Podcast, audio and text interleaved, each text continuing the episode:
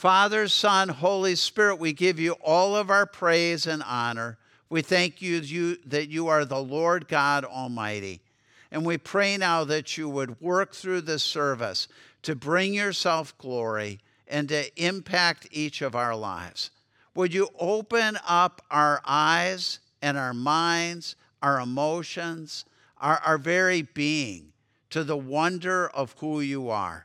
And let that be something that we experience today. We pray it in Jesus' name. Amen. So, on the front of your program is this provocative question Who is God?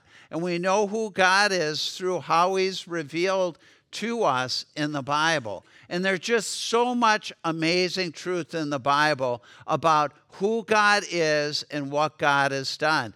And we picked a song, a Phil Wickham song, and the lyrics in the song go, it's called A Thousand Names. You've given me a million ways to be amazed at what you've done, and I'm lost in wonder at all you do. And then each week we're looking at a phrase in that song that talks about a specific quality of who God is. And today we're going to be talking about the fact that in the New Testament, Jesus is called the second Adam. Why is he called the second Adam? And that as the second Adam, he's able to lead us home.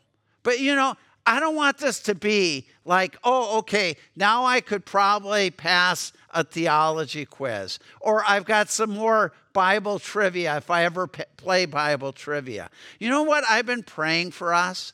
Is that we would get amazed by Jesus. So amazed by Jesus that we would be filled up with wonder. When was the last time you felt like you were amazed? When is a time that you would describe that you uh, were filled with wonder. You know, I, I think I've learned a secret to how that happens. When when amazement le- leads to wonder, if we could pull that up on the, the screen, just this little chart of amazement leading, or the one before that, do we have that? Uh, maybe that didn't make it in. No, I don't think it made it in. Anyway, what the idea, and you can just picture this, that you start with uh, getting amazed. How do you get amazed by something? You, you tell and retell the facts that you're amazed about. So, uh, a few years ago when the Minnesota Miracle happened and the, the Vikings made the playoffs, and there was Case Keenum throwing the ball and Stefon Diggs getting it, catching it. They, he doesn't get tackled, he runs for a touchdown. And I can remember just about every person I talked to, particularly every guy, they would just talk about every aspect of that. They'd go, he dropped back. He, def- he moves from a defender. He's going to get hit. He lobs the ball way down the field. It's hanging in the air. Stefon Diggs goes up. He grabs it. The defender misses him. And he walks into the uh, end zone touchdown. And you'd go over those facts again and again and again. And when you hear all of that, you know what happens? You end up having a sense of wonder. Well, today, at the end of the service, before we come to communion, you know what I'm going to ask you to do is to ball up your hands like this. Just try that. Ball up your hands, unless you're feeding a baby. Uh, ball up your hands, and then I'm going to ask you one finger at a time. Just open up one finger. And as you do, what I'll ask you to do is to think about one fact for each finger that is amazing about Jesus. And then when you have open hands, you know what I'm going to ask you to do is just for a minute, hold that in wonder. Hold that and think about how much you're loved how you're cared for, uh, how great Jesus is. And I, I do that um, almost every morning. And you know what happens? Is I, I live my life with a greater sense of God's presence and power being active in what, we, what I do and what I experience. So I want to show you that, and I'm going to show it to you from two passages of Scripture. This theme in the Bible of Jesus being the second Adam. So you'll see them on the screen behind me. I'll read them for you right now. 1 Corinthians 15 45 to 49. The Apostle Paul's writing, and he says, So it is written, the first man, Adam, became a living being, and the last Adam, a life giving spirit. He contrasts uh, Jesus and the first Adam.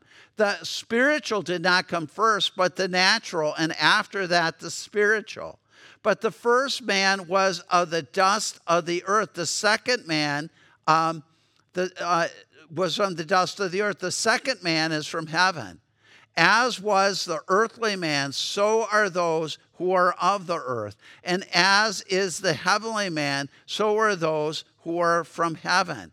And just as we have borne the image of the earthly man, so we shall bear the image of the heavenly man. And then another time, the Apostle Paul uses the same contrast between the first Adam and all of humanity and the second or last Adam, the Lord Jesus Christ. In Romans 5, verse 12, and then in verses 17 and 18, listen to what he says. Therefore, just as sin entered the world through one man and death through sin, and in this way death came to all people because all sinned. And then he goes on, for if by the trespass of one man death reigned through that one man, how much more will those who receive God's abundant provision of grace and the gift of righteousness reign in life through the one man, Jesus Christ? Consequently, just as one trespass resulted in condemnation for all people, so also one righteous act resulted in justification and life for all people. See what the apostle Paul's doing here, and you'll see it in this chart that I put up on the on the screen if we could pull up that chart. He's making a contrast between Adam and all human beings and then what Jesus came and did. So he says that Adam was a living being, and we're all living beings. But Jesus comes as a life giving spirit. He comes fully God, fully a human being, so that he has the power to change everything. Um, it goes that Adam and all human beings have the image of the earth. We're just dust. And uh, the second Adam comes as the image of heaven bringing uh, not just humanity, but bringing the fact and reality that he is the Son of God. The amazing truth of the Bible that's been affirmed through all history is that Jesus is fully God and fully a human being simultaneously. And then in the Romans passage, that sin and death reigned. What human beings are good at is uh, sinning, is bringing the sin condition into our world. We all join in it. We all magnify it. We all experience the weight of other people doing sinful activity and action. But Jesus comes as the grace giver, as the one who brings righteousness, who takes what's wrong and makes it right and allows life to reign so that because of Adam and because of all of us agreeing with them through our sin, that all are condemned. Jesus comes and gives life to everyone who puts their faith in him. Do you see how amazing Jesus is? How utterly unique he is? How, how, how powerful and profound he is? Uh, fully God, fully a human being, but able to do for us what we could never do on ourselves. See, this is what we know is when he died on the cross, and he willingly went to the cross by the will of the Father. When he died, he died fully a human being, but fully God. As a human being, he could identify with every one of us. So he was a perfect match for taking on our sin, for taking on my sin. But as God, he had an infinite capacity to take that sin on. And when he died, he put it to death all of sin, all of shame, all of guilt. And then on the third day, by the will of the Father and power of the Spirit, he was raised to a new, uh, new life, a supernatural, natural life, the kind of life that we'll see when we meet him in heaven. And because of that, uh, Jesus places his Spirit in our life to give us a, a, a sense of the eternal kind of life that he intends us to have. He ascends to the heavenly realm where he is with the Father right now. And from that place, it says that if you put your faith in Jesus, in the book of Colossians, your real life is hid now at the Father's, uh, with Jesus at the Father's right hand, the place of all power and authority. So, believe it or not, if you put your faith in Jesus, you already are an eternal being. If you've put your faith in Jesus, you are a person of immense authority and power. If you have put your faith in Jesus, it means that your life is destined for glory. Not because of anything that we've done, not because we tried hard, not because we were religious, but simply because of the grace of Jesus and Jesus making things right. Think with me about this. Have you been at a funeral lately? I was at two funerals in the last month, uh, grandma aged people. And in both cases, the, the women had been uh, cremated. And there, there was a beautiful box up on a table on the stage, like if we had that up here. But you know what was in the box? Just dust. Just dust. You know what? What can you do with a handful of dust? Much of anything? You know what Jesus can do with a handful of dust? He can reconstitute you so you are glorious. He is the life giving Spirit. He is absolutely amazing. He is the only one who can lead us home to God. He is the forgiver. He is the redeemer. He's the transformer. He's the, the one who uh, changes our mind, changes our heart, changes our very being, uh, makes us new in every way that we could possibly be. Do you know how amazing Jesus is. Because if you knew how amazing Jesus is and knew all that he did for you, you would walk every day in part with a, a, step of wonder.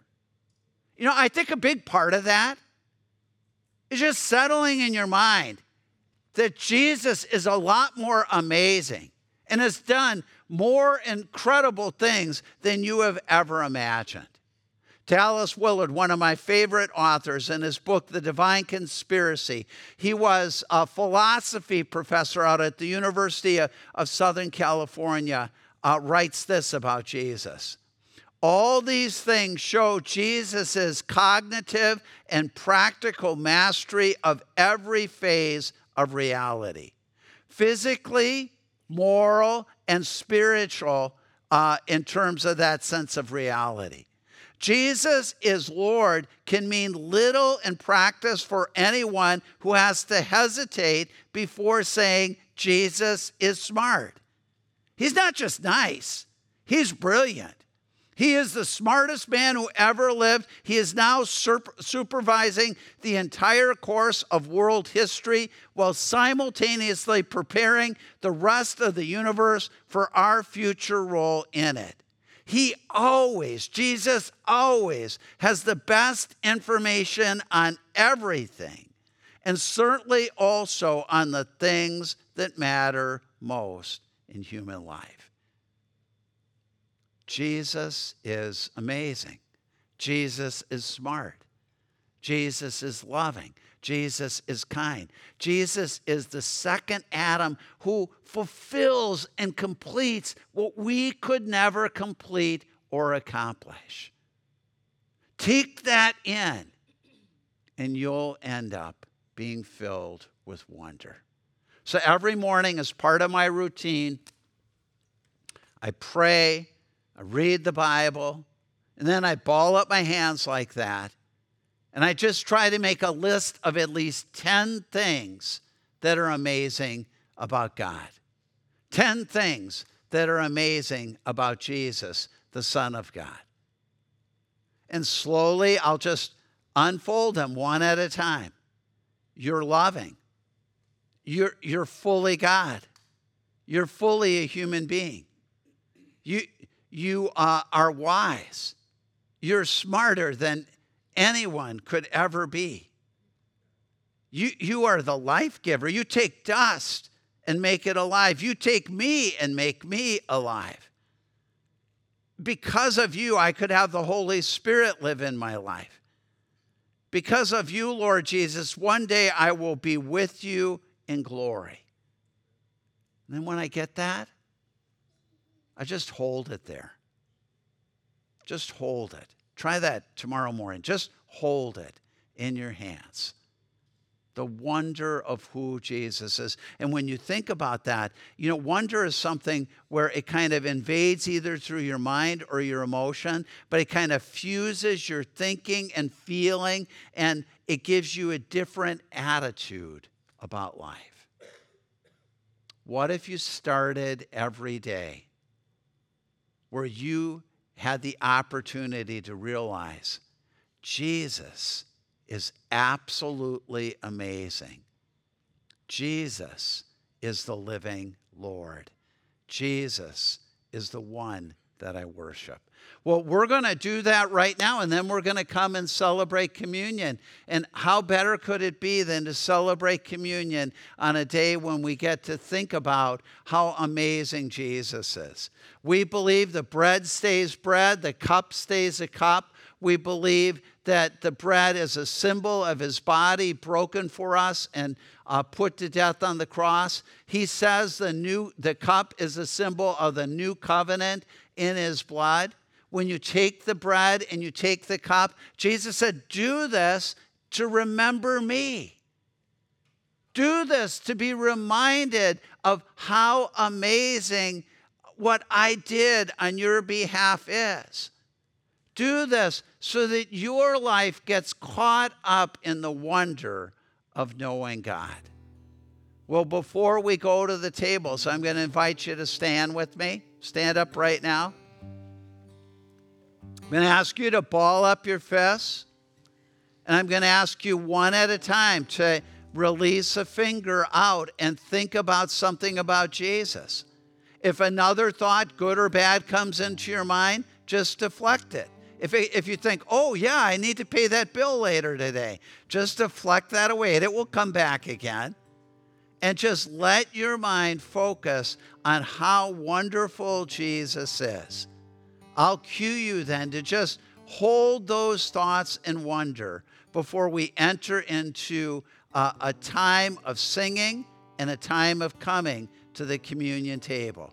But right now, your list of how amazing, how wonderful Jesus is.